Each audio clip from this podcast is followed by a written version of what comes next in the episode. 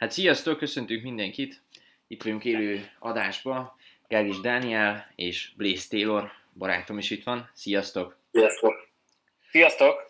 A mai adás egy kicsit érdekes olyan szempontból, ugye, hogy szintén videóval vártunk titeket, illetve, hogy ma egy éves az online marketinges. Tehát kereken egy éve indult el az online marketinges, és egy év alatt nagyon-nagyon sok mindent el tudtunk érni, és most ez pedig a 41. adás már a távoktatásban, úgyhogy itt is folyamatosan fejlődünk. De tényleg nem is akarom az időt húzni, hiszen Dani csak 50 percig lesz most velünk, úgyhogy minél több információt ki akarunk húzni belőle, nektek, meg mi is megpróbálunk segíteni azért még. Úgyhogy Dani, engedd meg, át is adom neked a szót.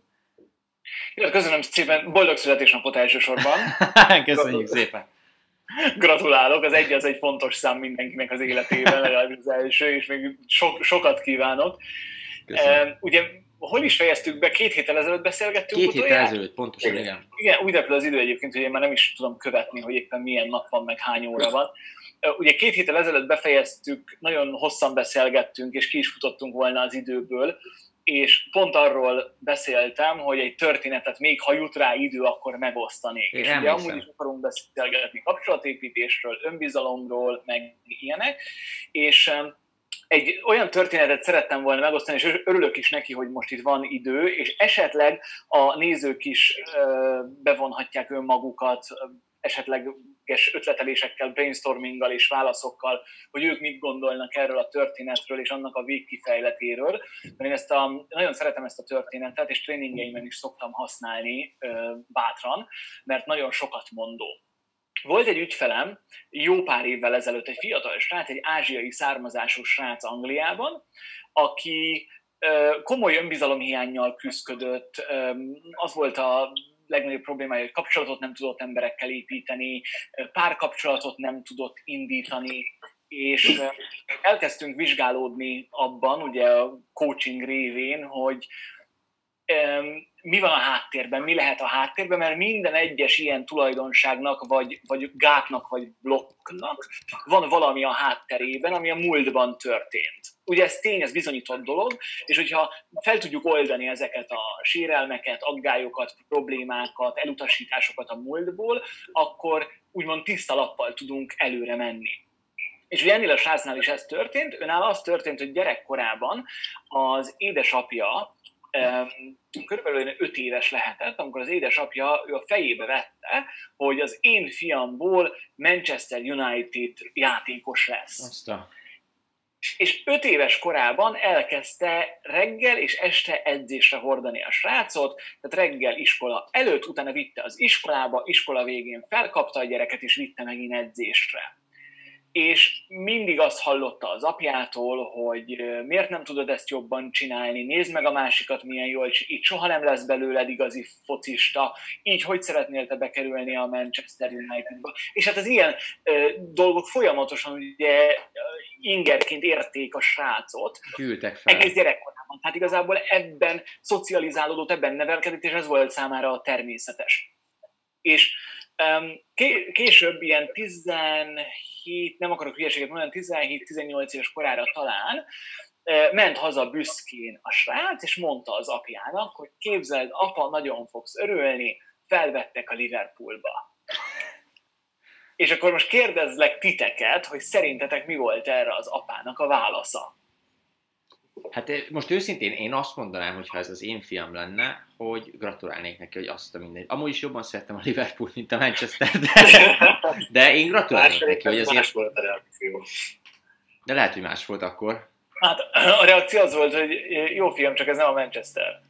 Gondoltam, hogy Tehát, hogy, hogy, és egyébként ez engem így lesokkolt, hogy, és az a baj, hogy ez egy, ez egy olyan, arra kellett rájönnöm, hogy az elmúlt évek során, ahogyan hogy dolgoztam több emberrel, ugye, hogy ezek annyira ö, természetes dolgok, hogy természetes reakciók egyesek részéről, mert ugye az ember, aki nem tanul, nem kell hozzá pszichológiát tanulni egyébként, de azért meg kell úgy érteni a másik elméjét, gondolkodásmódját, és azért a motiváció nagyon nagy szerepet játszik az életünkben, gyerekkorunkban is. És, és azt látom, hogy nagyon sok esetben, nagyon sok családban, háztartásban ez így történik, hogy hogy nem örülünk annak, ami van, mert az, ami van, az sosem a legjobb, annál mindig lehet jobb. Na mindig visszatérve a lényegre, a srác összetört teljesen, és, és azt hitte, hogy hazamegy, és végre az édesapja, akinek ez volt álma, hogy a fia Manchesterben focizzon, hogy jó lesz azért a Liverpool is, mert elég ismert csapat. Én ugye őszinte leszek, nem értek a focihoz, annyira nem is szeretem, de ezek a nevek még nekem is mondanak valamit, tehát hogy akkor biztos jó. És, és a srác meg azzal küzdött leginkább, hogy hogy nem tudott kapcsolatot létesíteni, nem tudott párkapcsolatot létrehozni azért, mert én sosem leszek elég jó. Tehát mindig ez volt benne, hogy én ezt úgy sem tudom megcsinálni, én nem vagyok elég jó, sokkal jobban kellene csinálni, de képtelen vagyok rá. És gondoljatok bele, hogyha ha így nevelkedtek, és ebben a szellemben nevelkedtek, akkor mi tud belőletek lenni? Vagy mivé tudtok válni? Mert itt egyébként jött egy olyan komment, járom, Járomi Gábortól, sok esetben a szülő a saját sikertelenségeit vetíti ki a gyerekre, és ezért terülteti ennyire a Na, eddig nem mondtam ezt ki eddig, én mert pont örülök is neki, csak nem tudok itt egyszerre több helyre figyelni, és köszönöm Balázs, hogy a kommenteket nézed. Azért aztán még. hogy, hogy ezt szerettem volna más mondja ki, hogy igazából az apa a, a saját gyerekkori álmát, amit nem sikerült megvalósítania, úgy van vele, hogy na most van egy fiam, majd ő megcsinálja az én álmomat. Igen. És, és ez egyébként szörnyű, mert hát mindenkinek saját ö, ö, személyisége van, saját gondolatai vannak, saját céljai vannak, saját útja van, én, mint szülő nem határozhatom meg a gyerekemnek az útját. Tehát ez tipikusan az, amikor apád, nagyapád, ők nagyapád is orvos volt, te is orvos leszel. Tipikus. És ilyen a mai napig van. Meg hogy az egész család ügyvédekből állt folyamatosan, nem kérdés, hogy te is ügyvéd leszel, mert nem szakíthatjuk meg a sort. Persze, szégyet hozol a családra, ha nem. Igen, igen, igen. Na, szégyent hozol a családra, és akkor jönnek a kitagadások, és még sorolhatnám, amit szintén nem tudok hova tenni a saját fejembe, de mindegy, hagyjuk. Viszont én mindig felnézek azokra az emberekre, akik meg hajlandóak kiállni a saját igazukért, és hajlandóak megvalósítani önmagukat, amiért ők küzdenek, és amiért mennek előre, mert az fogja őket felépíteni. Na és akkor jött az, hogy mit csináljunk ilyenkor. És azért is szeretem ezt a történetet elmondani, mert biztos vagyok benne, hogy most is vannak, akik néznek minket, akik be tud, le tudják vetíteni a saját sztoriukat, rávetítve, vagy rá összehasonlítva ennek az ázsiai srácnak a történetével, mert mindig, amikor sztorit mesélünk és sztorit hallunk, mindig tudunk valamihez kapcsolódni, ugye, mert a tudatalattink rögtön felismertet valamit velünk. Úgyhogy azért is szeretem én a történeteket és a történetekben való magyarázás, mert sokkal könnyebben ráébreszti az embereket a valóságra. És azért is nagyon jó szerintem a történet, mert mindenki úgy értelmezi, ahogy neki a legjobb. Tehát van egy fő vezérvonal, de lehet, hogy másnak itt koppan, valakinek pedig itt koppan le. Így van, így van, ezért nagyon jó, mert mindenki a saját személyiségébe és a saját múltjába tudja levetíteni, és lemásolni, hogy nála ez hogy alakult. Biztos vagyok benne, hogy vannak többen, és sajnos sokan vannak tényleg, tehát inkább az a baj, hogy ez a többség családokon belül a mai napig, hogy ilyenek vannak, és ilyen problémák vannak.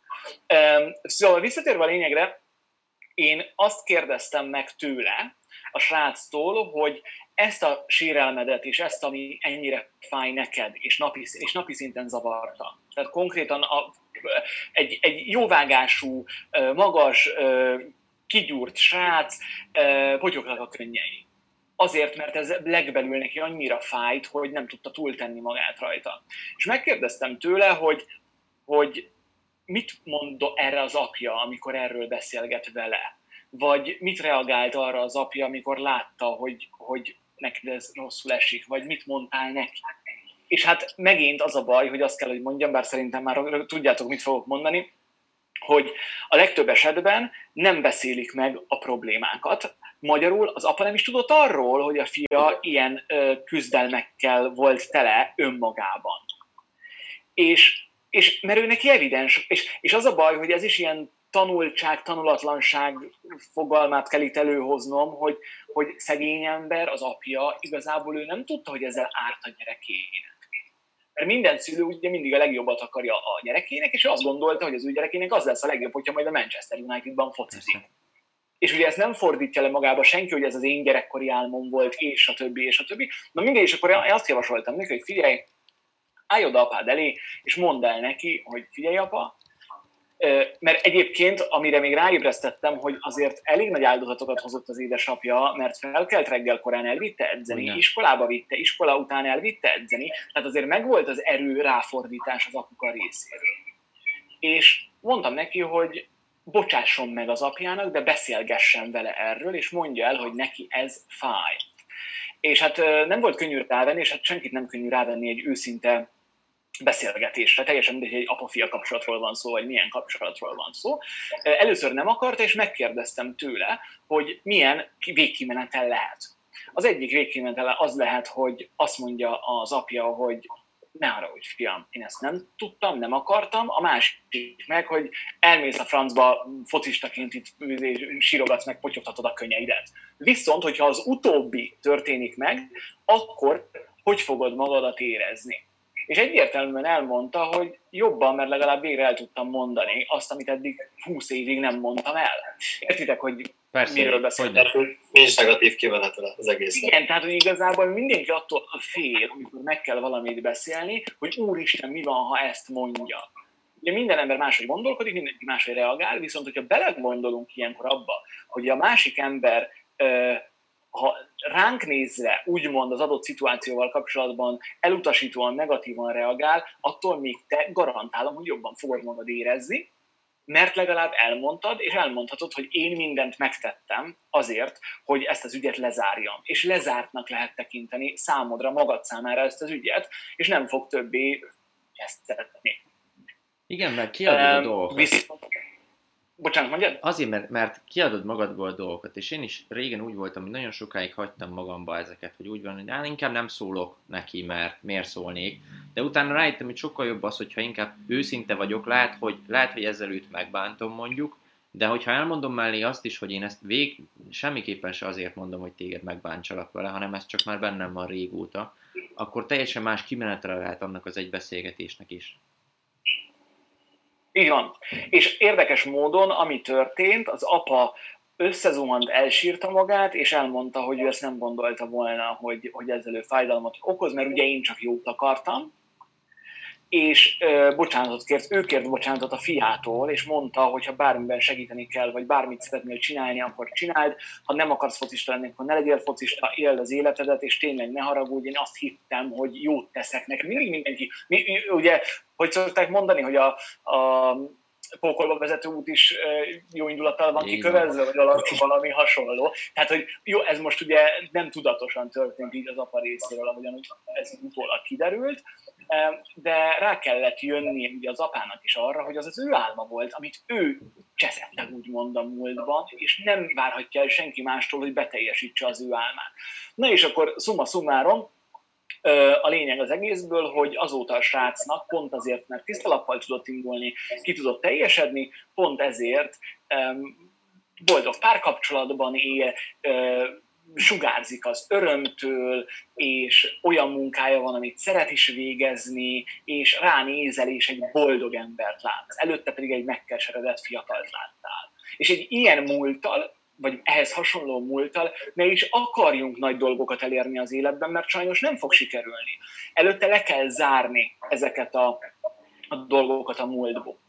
Úgyhogy ezt a, ez, ez volt ez a történet, amit én um, uh, szerettem volna elmesélni, és közben pont ránéztem egy kommentre, hogy sok esetben egész életre hatással van. Ez így van, viszont ezen lehet dolgozni, és nincs olyan dolog a múltban, és biztos vagyok benne, hogy lesznek olyanok, akik ebben nem értenek egyet, de nincs olyan dolog a múltban, amit ne lehetne elengedni, és ne lehetne tiszta lappal újra kezdeni, hogy új lehetőségeket nyissunk meg magunk számára. És ugye ez, most azzal, hogy én ezt elmondtam, nem fog megváltozni. Én pont ezért szoktam külön ilyen uh, erre specifi, specializálódott tréningeket tartani, és érdekes módon uh, a, az is, aki most azt mondja, hogy neki nincsen ilyen problémája, mert jó gyerekkora volt, mert nem volt iskolai atrocitása, és még sorolhatnám, még az is rá fog jönni olyan dolgokra, amik ők, őt bántják a múltból, csak lehet, hogy nem kísérik most végig a mindennapjait. És ezek a nüansznyi apró dolgok, amiken, hogyha tudunk változtatni, és egy kicsit még foglalkozunk azzal, hogy le tudjuk zárni a múltban lévő dolgokat, ezek nagyon nagy löketet tudnak adni nekünk, és igazából kinyitják számunkra a világot.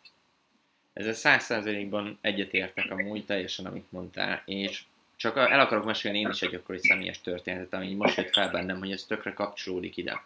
Hogy mi most itt a szülőkről beszéltünk, de én most pont hozok egy olyan példát, amikor egy, egy barátom vagy egy ismerősömmel alakult ki ilyen rossz viszony.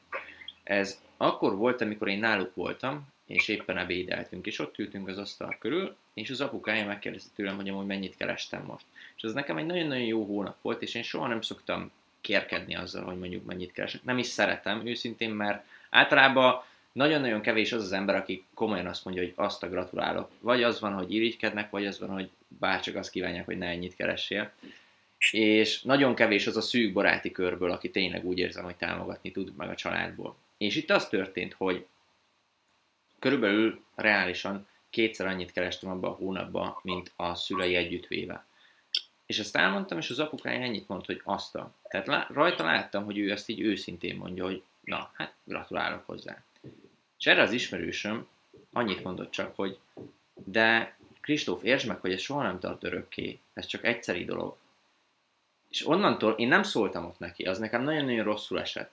Én nem szóltam ott neki, aztán a vége az lett, hogy ezt a kapcsolatot meg is szakítottam vele, és amikor már megbeszéltük, hogy ennek legyen vége ennek a baráti kapcsolatnak, akkor ott elmondtam mindent, így kiadtam magamból, és jó érzés volt. Tehát jó érzés volt. Nem megbántani akartam vele, de jó érzés volt kimondani. És ez csak ide akarok visszautalni, hogy az, amit te mondasz, Dani, ez, ez nagyon igaz, hogy tényleg mindent így el lehet engedni, meg fel lehet dolgozni, csak őszintén kell róla beszélni. És az a durva egyébként, hogy, hogy én azért mindig nagyon néha talán erőltetettem is promózom és mondom, hogy a kommunikáció mennyire fontos.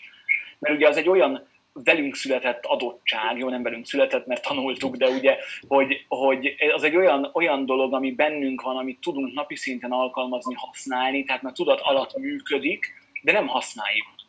És csak arra használjuk, hogy egy állarcot vegyünk fel, és úgy mutassuk magunkat, ahogyan szeretnénk, hogy látva legyünk. És hogyha meg tudja tanulni az ember azt, hogy hogyan vegye le ezt a bizonyos állarcot, és hogyan legyen ő maga, akkor sokkal minőségibb kapcsolatokat tud maga körébe vonzani, és sokkal jobban tud teremteni. Úgyhogy igen, tehát teljes mértékben egyet tudok érteni, és és nagyon-nagyon fontos az, hogy beszéljük meg azt, hogyha van valami. És érdekes, mert akár párkapcsolatban, akár baráti kapcsolatban, hogyha ott az adott pillanatban van egy félreértés, amit lehet, hogy csak te értesz félre, azt ott azonban, azonnal le kell kezelni, és vissza kell kérdezni, hogy bocs, de nekem ez így jött át, amúgy így értetted? És az esetek 99%-ában kiderül az, hogy nem. Igen, ez igaz. És egy tévhídben vagyunk évekig akár, nagyon sok számtalan ilyen sztorin van, ahol emberek nem beszéltek egymással 10-20 évig.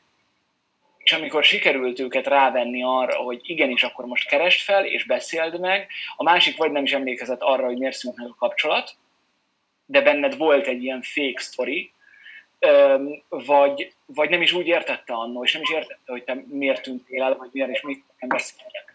Tehát ezek nagyon érdekes dolgok, és, és azért mondom, hogy nagyon-nagyon fontos a kommunikáció. Ez, ez teljes mértékben így van, mert ilyenkor már egy, egy tüske benne van az emberbe. Tehát, hogyha nem is, nem is beszéljük meg a dolgokat, akkor már úgy vagyok, hogy mondjuk meg vagyok sértve akár, vagy én nem is nagyon sértődök meg, inkább csak ez a rosszul esett.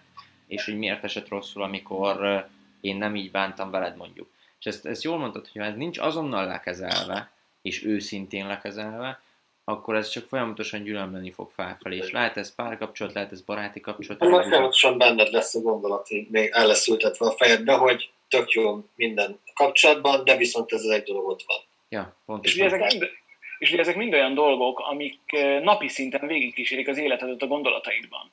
És erre kinek van szüksége? Ja. Tiszta negatív hatással van az egész minden.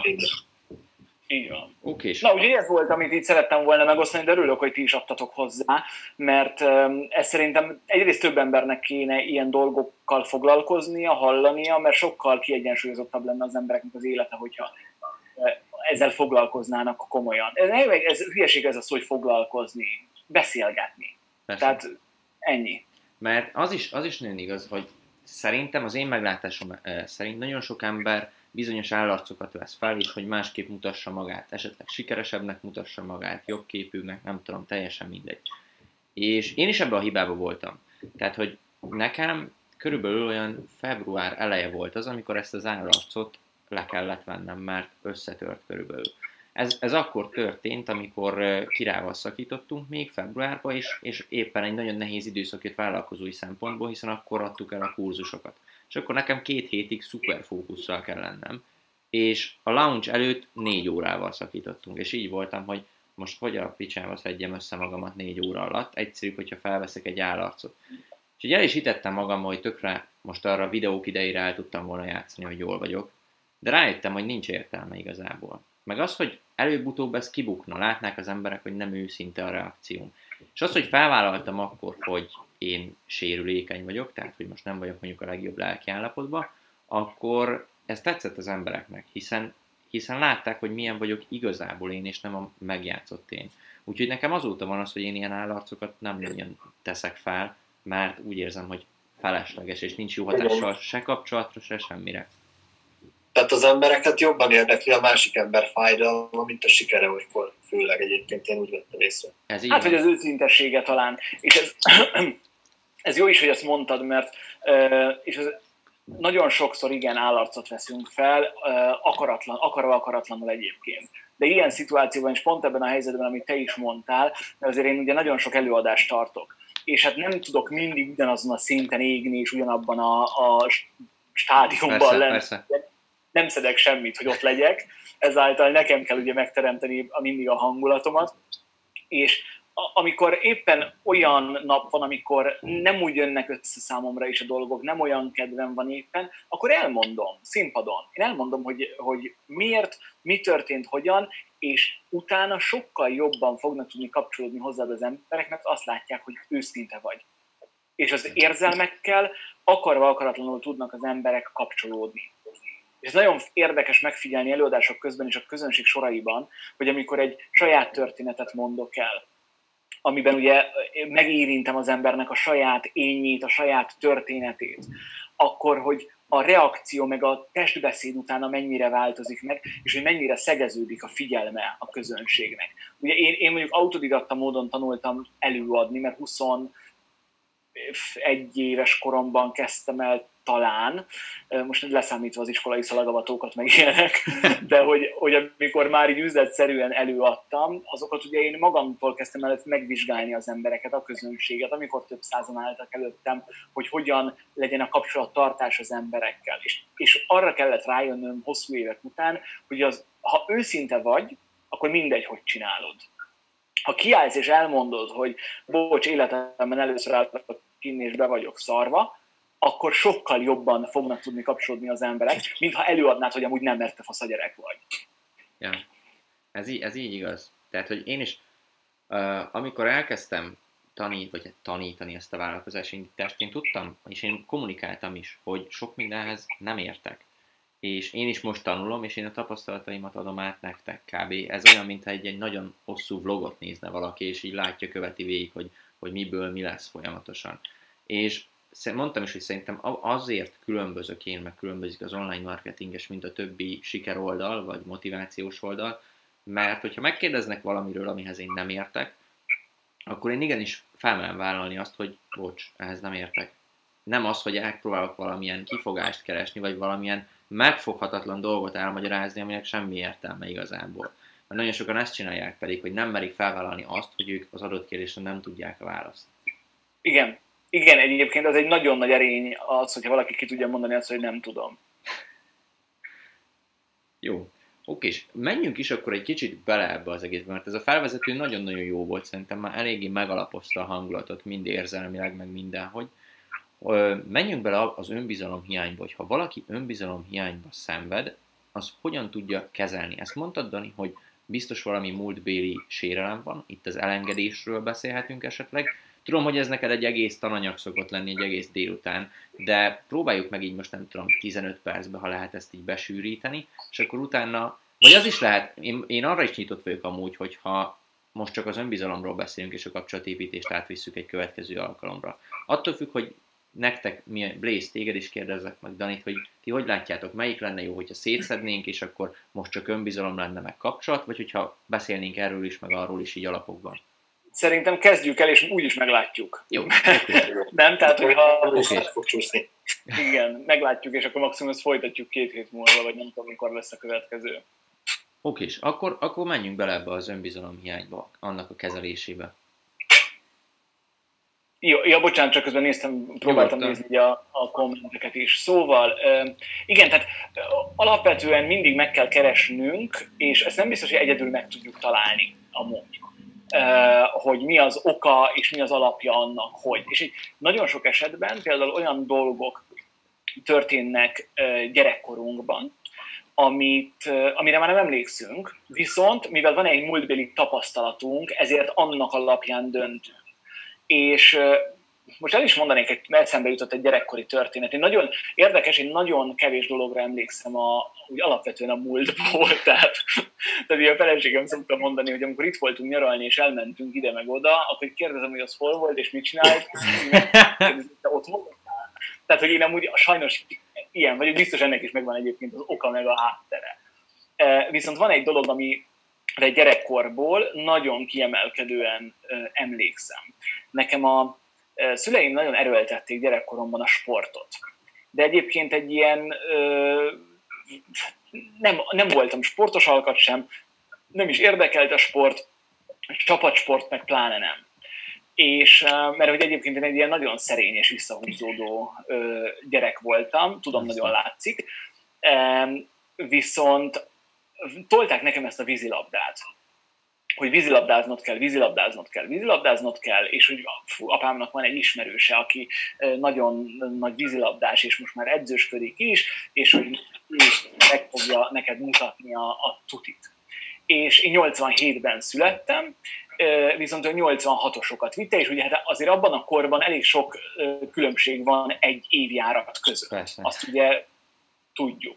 És berakott engem a 86-osok közé, kezdőként, de azok közé, a srácok közé, akik már nagyban tolták ugye a vízilabdát, meg hát azért sportból tudjuk, csapatsportból is, hogy azért ott van egy ilyen csapatszellem, van egy ilyen összetartó erő, meg a viselkedési stílus is más, amikor a kanok csapatban vannak, ugye? Én meg nem voltam az a típus. És, mert hogy alapvetően én egy ilyen érzékenyebb beállítottságú vagyok. És beraktak oda engem, még előtte, mielőtt elindult a szeptemberi szezon, nyári tábor, nyári tábor az edzőnek a nyaralójába levittek anyámék, hogy egy alapozót csinál, hogy szeptemberre én tuti jó legyek, hajnal ötkor úszni kellett, délután meg futni, meg minden ilyen dolgot, lehet, hogy ezért se szeretek a mai napig futni. És a fiával kellett ezt végigcsinálnom, és a Balatonon valami háztömböket kellett megkerülni. És hát amikor elértünk az utca végére, akkor mi elkezdtünk sétálni. De hát ő a stopperen látta, hogy mi tökre nem futottunk, hanem végig sétáltuk azt a részt, ahol ő nem látott minket, utánunk jöttek kocsival. És ugye mi sétáltunk, és nem láttuk, hogy milyen kocsi jön mögöttünk. Kiszállt fiának így durr egy pofon, és, és akkor utána jött a szeptember, BVSC, és soha nem felejtem el, éppen alapozás volt, nem is szeptember volt, mert ez télen volt, arra is emlékszem, alapozás volt, tehát mindig egy ilyen hosszal lemaradtam kb. ebben a 25 méteres keresztbe lévő medencében, és ez az, amit soha nem felejtek el, Ki- kihívott a medencéből, és ordított a BVSC-ben, hogy ugye uszoda az eléggé vízhangzik, kiszállított a medencéből, és előöltötte magát. Ká anyád nem azért fizet ide a tagdíjat, hogy lubickoljál itt bé meg. És azzal a lendülettel visszalökött a medencébe, és a mai napig emlékszem rá, hogy úgy úsztam, hogy közben potyogtak a könnyeim a medencében, és akkor hazamentem, és mondtam anyáméknak, hogy ezt befejeztem én ezt soha, most itt kiráz a hideg egyébként, miközben ezt a sztorét mesélem. Azt.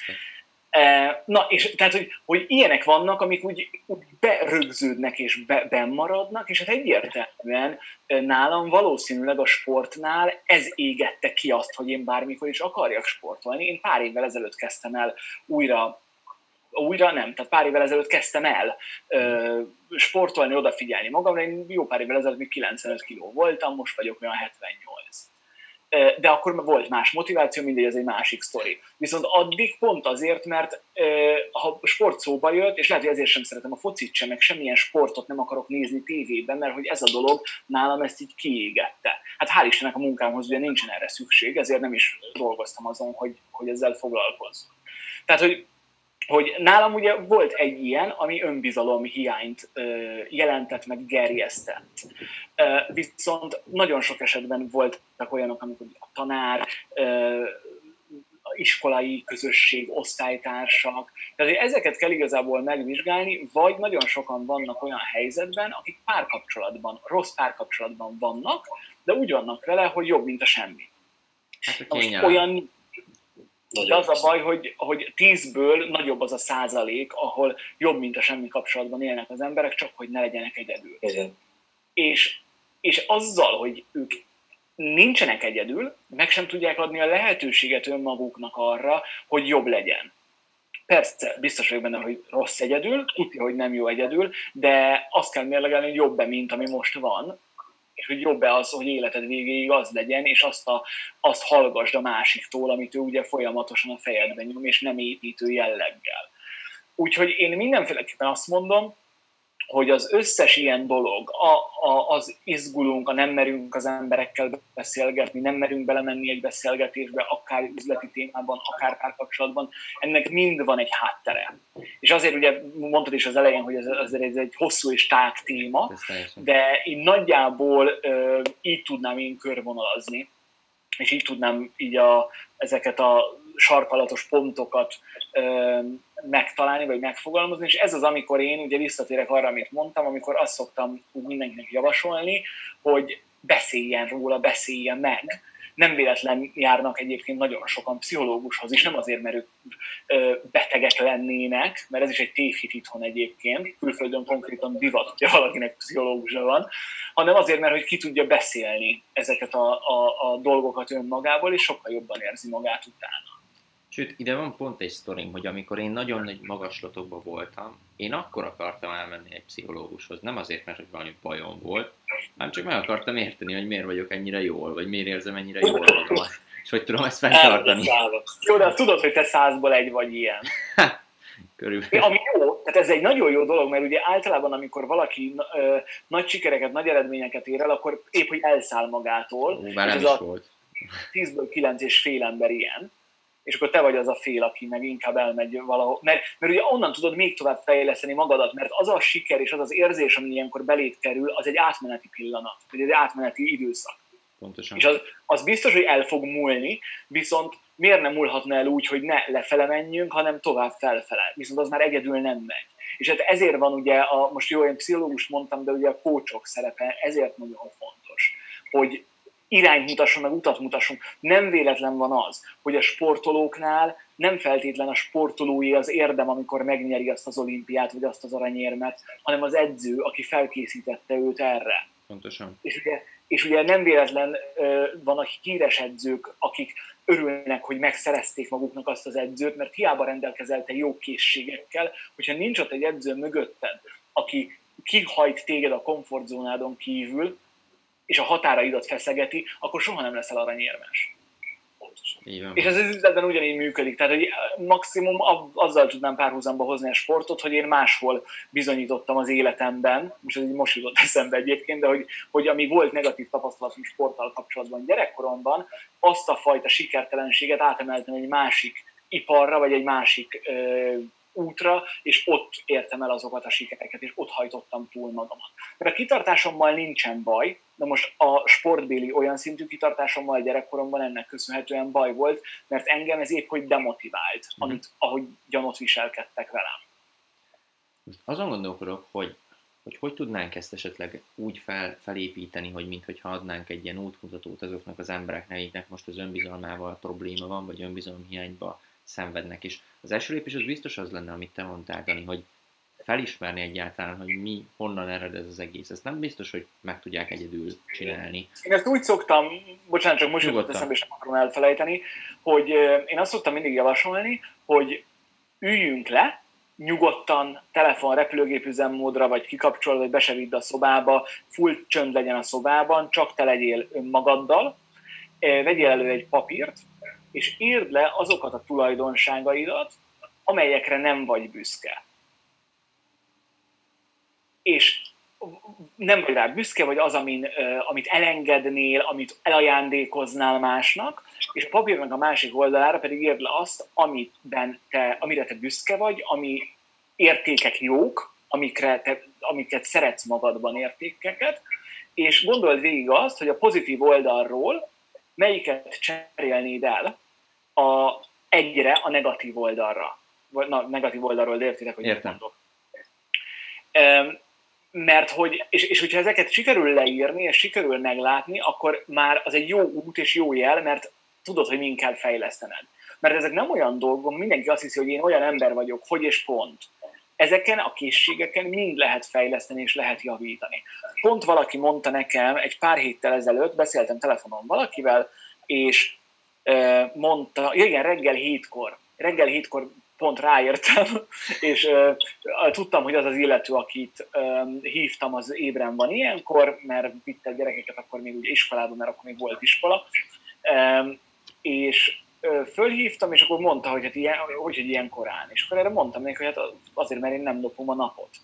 És azóta ezt emlegeti nekem, hogy ő innen, mert én hatkor kelek mindig és azóta azt emlegeti nekem, hogy most már ő is hatkor kell, de van, hogy föl kell ötkor, mert hogy azt látta rajtam, hogy én nem lopom a napot, és ez eredményesített engem, akkor neki is hamarabb kell felkelnie, mert mi az, hogy elpocsékol két-három órát a reggeléből alvással, ha tehetné mással is, és azzal, hogy produktívabb legyen. Uh-huh. Tehát, hogy és, és ugye vannak, én, én voltam az a gyerek egyébként, csak hogy összehasonlításképpen, aki az ébresztő órára sem kelt fel, akinek az anyja az ajtót rúgta rá reggel, hogy kelljünk fel és menjünk iskolába. Tehát nálam bekapcsolt a rádió, bekapcsolt az ébresztő és ugyanúgy aludtam tovább. És nekem konkrétan anyám rángatott reggel az ágyból, hogy kelljek fel, mert képtelen voltam rá. És, és ezen sikerült változtatnom. És mert sikerült egy célt ugye magam elé tenni, és rá kellett jönnöm arra, hogy persze szeretek aludni, viszont sokkal hatékonyabb a napom és a hetem és az életem, hogyha kihasználom azt az időt, ami, ami még fiatalon benne van. Hogy aztán később majd tudjak aludni, amikor akarok. Amit, amit én még észrevettem, az az, ezt magamon vettem először észre, de utána rájöttem, hogy nagyon-nagyon sok ismerősöm ebben van, hogy az emberek nem őszinték saját magukkal sem és nagyon félelmetes saját magaddal őszintének lenni, hogy mondjuk leülsz és leírod, hogy te kibaszott lusta vagy mondjuk. Mert mindig felfele keretkétünk így van, egyébként. Így van. Na és ezért kell egyébként egy coach, mert az meg megmondja neked, hogy ez nem így van. Önmagunknak, ez ugyanúgy a célmeghatározásnál is, ha csak te vagy birtokában a célodnak, és csak te tudsz a saját célodról, akkor nagyon könnyen hazudsz önmagadnak, hogy jaj, ezt nem is úgy gondoltam, hanem inkább így, és akkor lejjebb rakod. Viszont, hogyha van egy melletted valaki, akit most nevezzünk coachnak, akkor ő emlékeztetni tud téged arra, hogy te igenis amúgy ide tetted a mércét, és nem ide, hiába mondod magadnak, hogy oda tetted. Uh-huh. Tehát, hogy, hogy nagyon fontos a külső behatás, és, és az a baj tényleg, és bízom benne, hogy egyszer valaha a mi életünkben eljut az oktatás is egy olyan szintre, hogy ezeket veszik előtérbe, és nem a, azt a fajta lexikális uh, tananyagot, ami le van írva, és be kell baflázni, mert, mert, mert anélkül nem ember az ember, hogy nem tudja, hogy melyik csata mikor volt, és kikivel harcolt éppen. Persze fontos a, a, a tudás, fontos a lexikális tudás is, viszont egyensúlyba kéne jobban hozni az önmagunk fejlesztésével és az önmagunk építésével. Igen, meg azt is észrevettem, hogy de majd Blaze is megkérdezem erről, hogy szerintem az önbizalom csak úgy épül, hogy nagyon kis lépcsőfokokkal tudjuk ezt építeni. Viszont nagyon gyorsan le tudjuk rombolni, hogyha valaki, valakinek megfogadjuk a tanácsát, mondjuk a Blaze azt mondaná, hogy hülyeség, amit csinálunk, az nekem rosszul esne, és az önbizalomat le tudná vinni.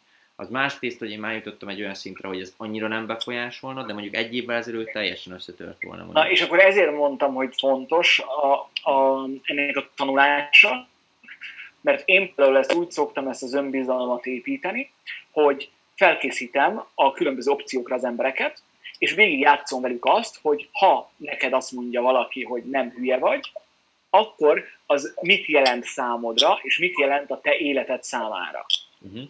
És persze ez is egy hosszú távú dolog, tehát ezt az egészet végig kell menni rajta, és mélyen végig kell gondolni az egészet, viszont ott, hogyha az ember képes rájönni, és a saját tudatát olyan szintre hozni, hogy érti az összefüggéseket, a, a szituációkkal kapcsolatban, akkor ő fogja kimondani, és ez a legfontosabb, hogy te mondd ki mindig, hogy, hogy miért lennék olyan hülye, hogy érdekel, hogy a másik mit gondol. Miért lennék olyan hülye, hogy, hogy, hogy bármilyen szinten is befolyásol engem az, hogy XY ezt és ezt mondja róla. Uh-huh.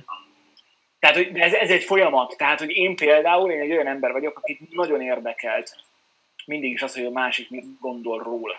Tehát nekem nagyon sokáig tartott személy szerint ezt leküzdenem és én sokáig megmondom őszintén, azért nem is indítottam el a publikus profilomat, amit most ugye az elmúlt pár hónapban elindítottam, mert nekem nem volt rá szükségem, hogy elindítsam, mert megvoltam a nélkül, de pont ki akartam védeni a szükségtelen támadásokat. Viszont most úgy voltam vele, hogy jött a karantén, akkor lépjünk továbbra, menjünk tovább és fejlesszük önmagunkat, lépjünk ki a komfortzónából rendesen, és menjünk neki, és akkor csapassuk, és jönnek a, a, a negatív kommentek, de most már úgy vagyok vele, hogy, hogy próbálok minél frappánsabban válaszolni rájuk, hogy én is jót röhögjek. Mint például ma reggel volt egy ilyen, hogy YouTube-on, a YouTube csatornámra megy egy hirdetés, és egy motiváló híradót csinálok minden vasárnap, hogy pozitív hírek is legyenek, mert ugye mondtam múlt, hogy híradósnak készültem.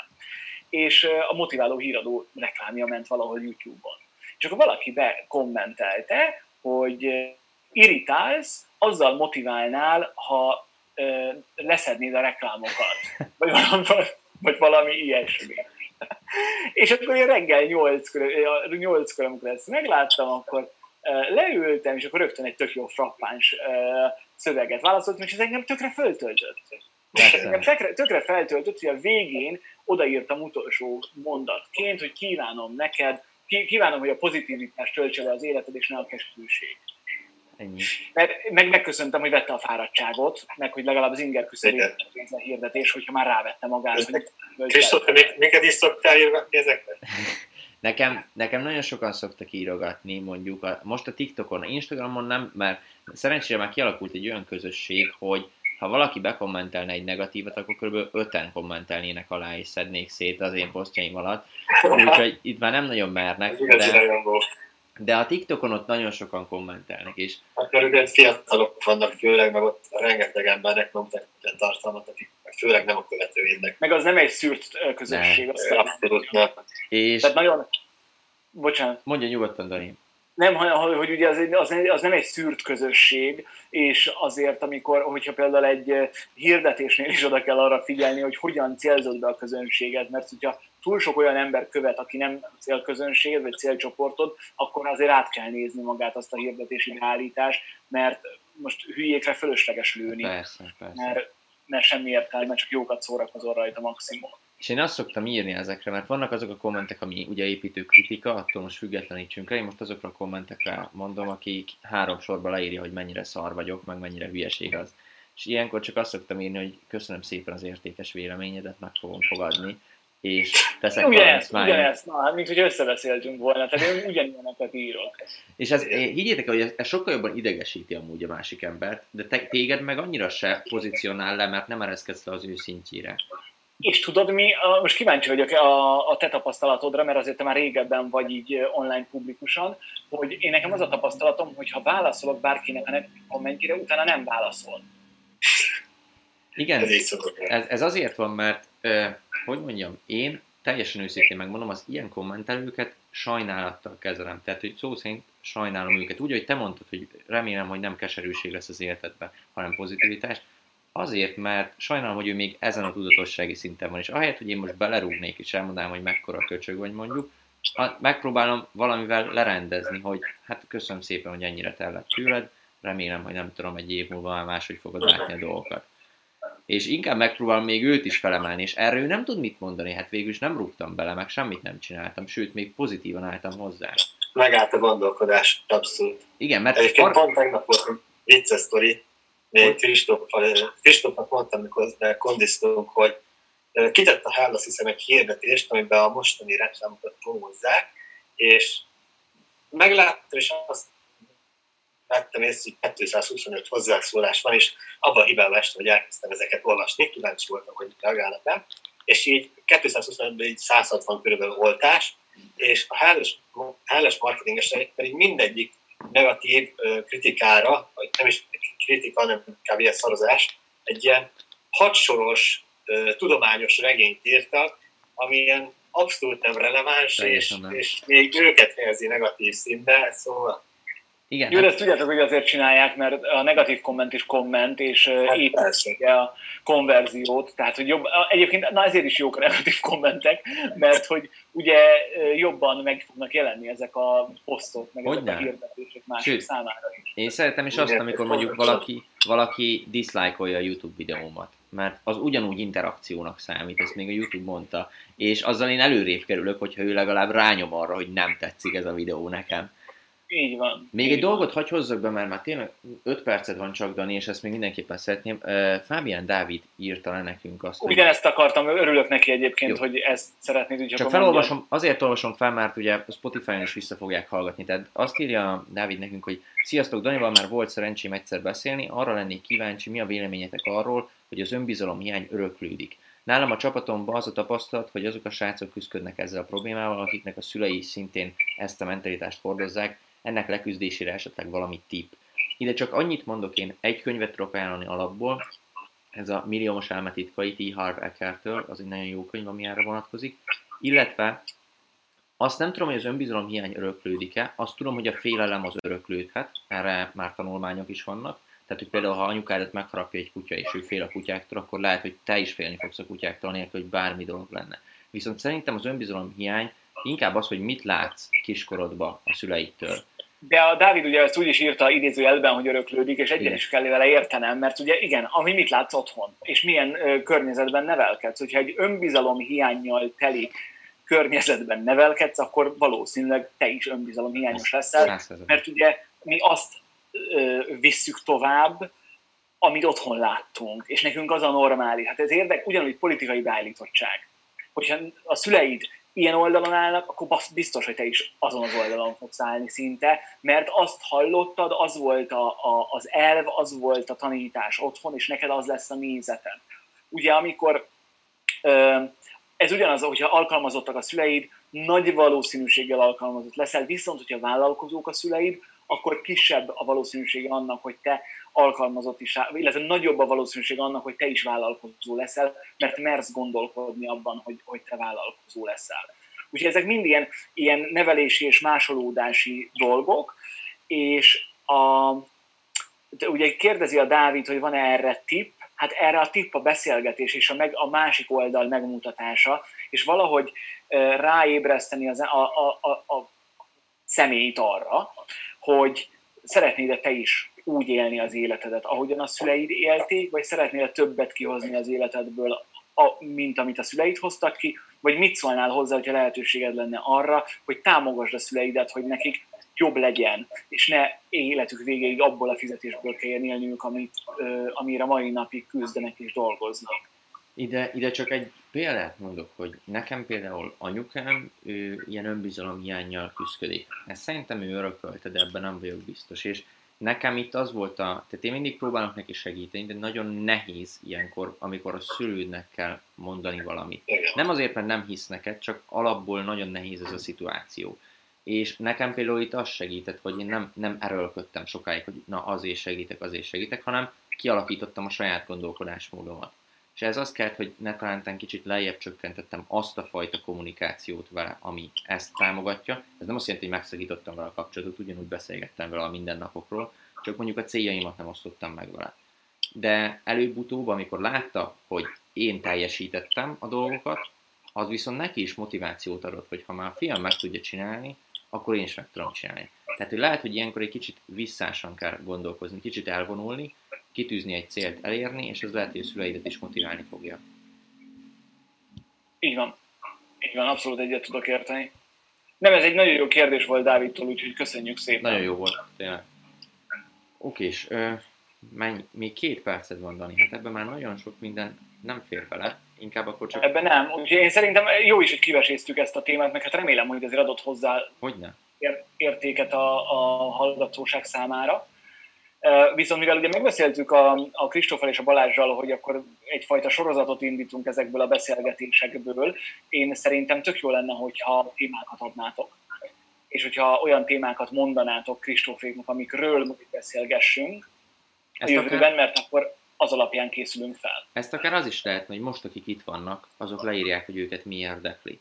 És akkor persze ki fogok még én tenni egy ilyen kérdező sztorit, hogy megnézzük konkrétan mi érdekel titeket, de ti, akik itt vagytok, valószínűleg ti vagytok az aktív nézőink, hallgatóink, nyugodtan kommenteljétek be, hogy mi az, ami érdekel titeket, és, és akkor azt behozzuk. Amit még mindenképpen szeretnék behozni, ami ennek a live-nak is a címe volt, a kapcsolatépítés, mert abba, abba szerintem Dani az egyik legjobb Magyarországon, és ő eléggé releváns tanácsokat, tippeket tud nektek adni ilyen témában, és most nem feltétlenül a networkingről, meg nem feltétlenül az MLM-ről beszélek, hanem a mindennapi. Meg, Dani, most jöttem rá, hogy mi volt a harmadik téma. A harmadik téma a kommunikáció volt, amit beszéltünk.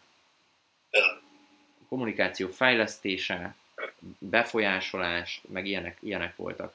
Lehet. De nagyon sok mindenről beszéltünk, úgyhogy szerintem, szerintem lesz majd egy egyeztető call Persze. a, a következő előtt, és akkor átbeszéljük, hogy, hogy mikről menjen tovább a beszélgetés. Jó, mindegy, én köszönöm szépen, hogy megint meghívtatok, hogy itt lehettem, köszönöm szépen a kommenteket is, örülök, ha tetszett, és akkor én hagyom nektek most a Zoomot, viszont én akkor megyek, mert nekem dolgom van. Nyugodtan. De köszönöm szépen megint, hogy vendégetek lehettem. Mi köszönjük, hogy itt voltál, Dani, és további szép estét kívánunk neked, aztán úgyis beszélünk még. Jó, jó, köszönöm, sziasztok! Szia, szia. Szia, Dani.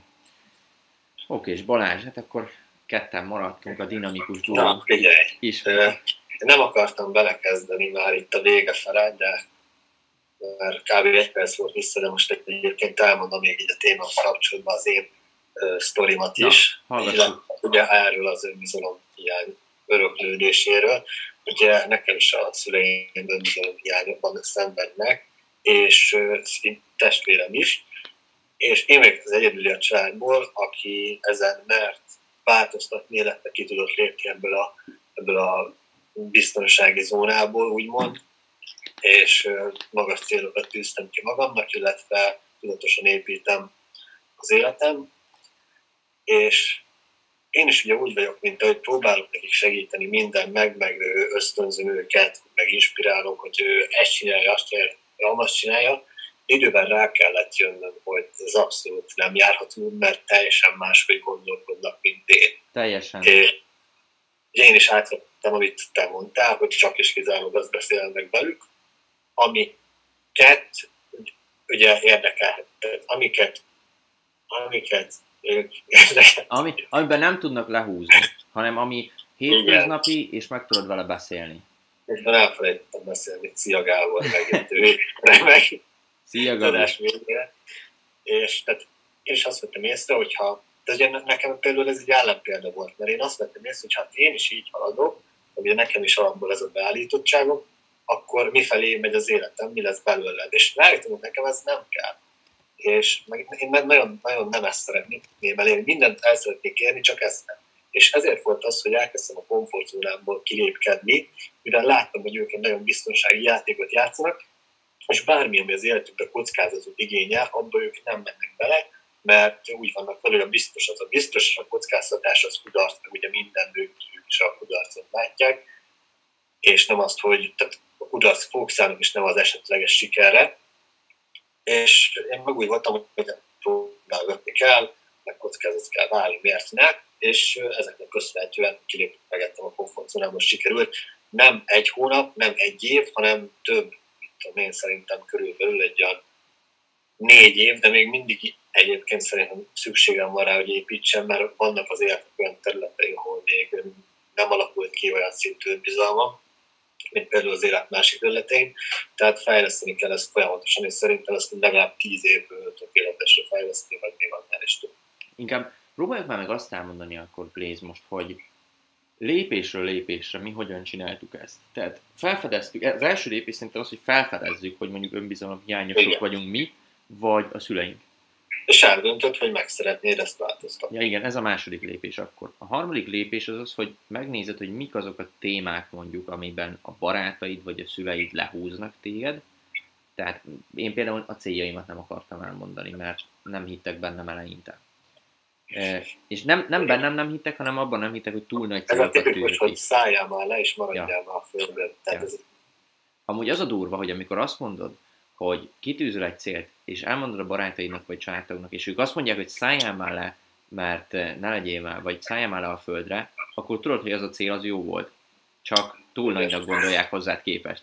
És nem a célodat kell lecsökkenteni, hanem neked kell felnőni a célodhoz. Persze, meg ugye az a szája már lehet, nem a földre, hanem az őszintjükre általában. Ja, ja, e, még várjál, még ide akartam. Tehát egy harmadik lépés, hogy megnézed, mik azok a témák, amiket nem mondasz el. Azokat a témákat megpróbálod akkor kerülni esetleg a családba, vagy megpróbálsz szembenézni vele, és ha úgy gondolod, az segít, akkor egy őszinte beszélgetés. Nekem volt már az ott őszinte beszélgetésem anyukámmal, és megmondtam neki, hogy nekem rosszul esik, hogy lehúz. Lehet, hogy ő ezt hozza otthonról, és én teljesen megértem, teljesen megértem, de, de engem lehúz, és kérem, kérem őt, hogy ne e, csinálja ezt. És megértette, tehát nem esett neki rosszul, meg semmi, hanem... Igen, igen, igen. Hát pedig támogatta alapvetően a szándék, az megvan. És tehát én is azt vettem, hogy a kommunikáció az hatalmas kulcs, és mindent őszintén meg kell beszélni. Is, mert nekem is volt az, hogy volt egy gondolatom, csak nem mertem elmondani, mert tudtam, milyen reakciót ja. vált ki belőlük, és húztam hetekig, aztán ugye bennem volt az a frusztráció, ami ebből fakad, és az lett a vége, hogy elmondtam, és rájöttem, hogy lett volna, hogyha rögtön elmondom, amikor felmerül az egész, és megbeszéljük.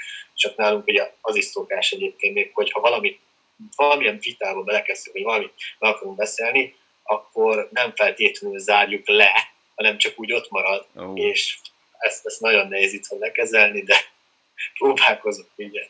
Nekem most van egy olyan, majd még Blazy, de van egy vicces sztori is, amit majd te fogsz elmondani, illetve eh, nekem most van egy olyan szokásom, amit megpróbálok beépíteni a mindennapjaimba, már körülbelül szerintem két hónapja próbálkozok vele, de nagyon nehéz, hogy soha nem fekszek le úgy, hogy valakivel problémám lenne, hanem mindig megpróbálom akár még este lerendezni igen, ezt igen, a problémát. Igen. Ezt, ezt én is alkalmazom pontosan. Na, de mondjuk el a vicces sztorit, Balázs, mert itt történt egy nagyon vicces elszólás édesanyától, amikor elmondtad neki, hogy olajat akarsz vásárolni. Ha te emlékszel, mire gondolok. Ha nem, akkor elmondom én. Mondjad, mert én most nem emlékszek rá, biztos, hogy... Balázsral megbeszéltük, hogy amikor lement az olajára, azonnal bevásárolunk olajból, és hogy mit tudom én, meggazdagodunk, ilyenek. És kiszámoltuk, hogy hány ezer hordót tudnánk venni olajból, és akkor néztük, hogy mondjuk, nem tudom, egy ezrest vagy, vagy ötszázat vennénk csak, és akkor egy ezer hordó között valami. Na igen, na igen. Most már emlékszel? Most már emlékszel? Nagyjából, de mondjad. Uh, hát a jó. És akkor hát kiszámoltuk, hogy mondjuk ezer, kiszámoltuk, hogy a tőzsdén veszünk ezer hordó olajat. Blaze ezt elmondta a kedves édesanyjának, és az anyukája... Nagy, nagy örömmel. Nagy örömmel, hogy anya, meg fog gazdagodni. És ennyi válasz érkezett. De Balázs, ezeket a hordókat hol fogjuk tárolni? Még rá? Igen, hol fél el itthon 300 darab olajból?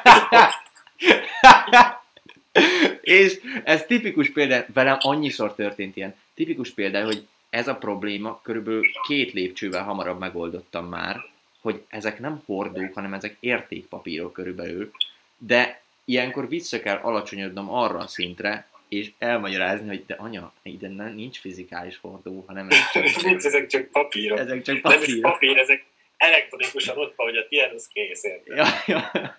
Úgyhogy Blaze anyukája majdnem szívrohamot kapott, hogy 300 olajhordót fognak kiszállítani Igen. oda hozzájuk. Ez egy nagy sztori szerintem. Aztán, aztán kaptam egy hatalmas lehúzást, hogy miért akarok 20 évesen milliárdos lenni, és stb. társai, de megbeszéltük. Ja, Mondom, hát... miért ne?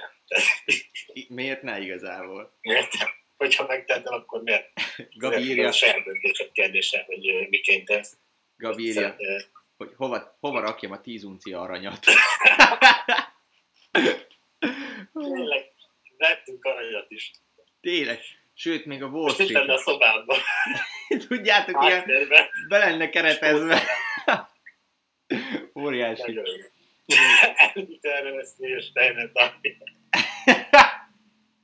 Óriási. Amúgy ezek most már így eleinte nekem ezek nagyon lehúzóak voltak. Meg gondolom neked is, Balázs. De, Nekem még a mai napig De hogy most már inkább én viccként kezelem ezeket.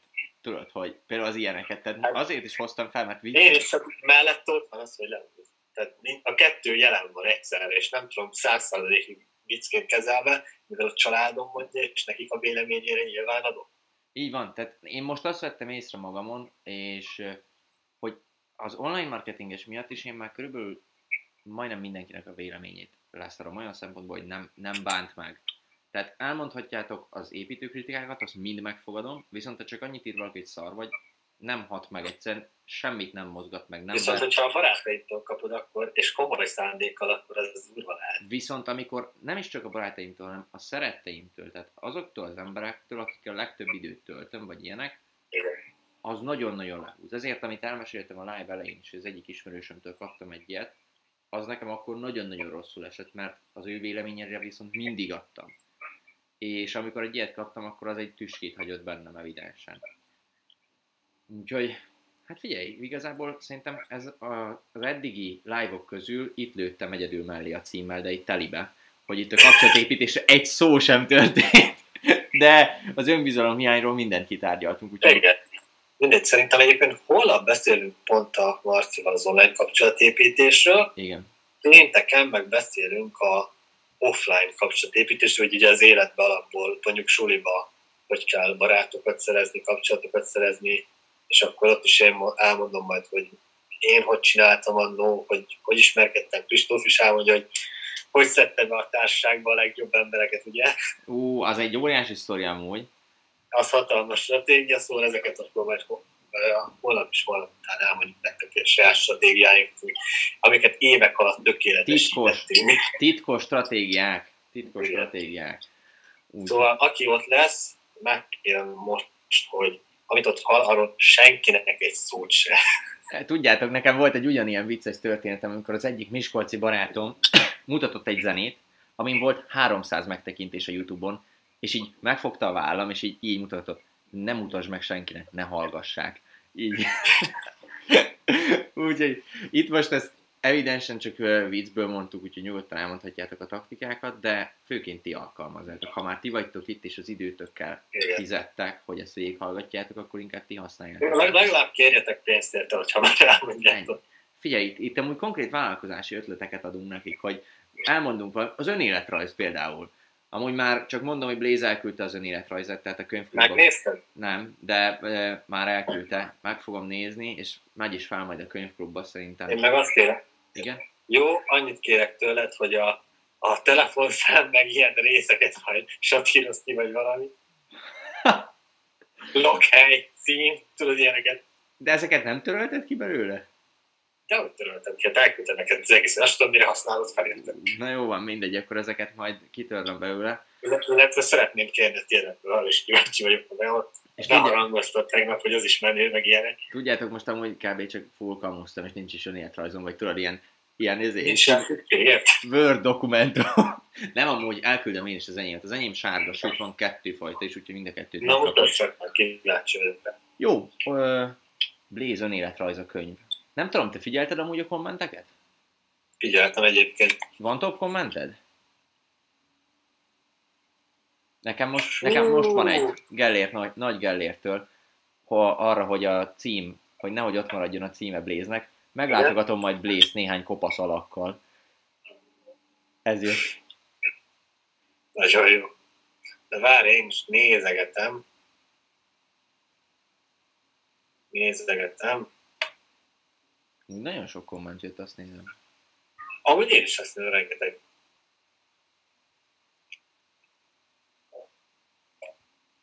Azt mondja, Séger Vendegúz, Kristóf őszinte, többi nem, ennyi. Itt le van zárva a vita. Nincs tovább. Kész, kész, vége. Punktum. Jó van, oké, és akkor szerintem igazából ennyi volt már. Eléggé kiveséztük ezt az önbizalom hiányt. A, a címet még megváltoztatom. Holnap pedig 17.30-kor, ha minden igaz, akkor Marci lesz még velünk, és vele fogunk beszélni tényleg erről az online kapcsolatépítésről, influencerek, ilyenekről. Szerintem nagyon jó téma lesz. Blaze, neked köszönöm szépen, hogy itt voltál ma is, és ez nem tudom mi volt most ez az egy bemutatás de köszönöm szépen. és holnap találkozunk akkor. Sziasztok! Sziasztok!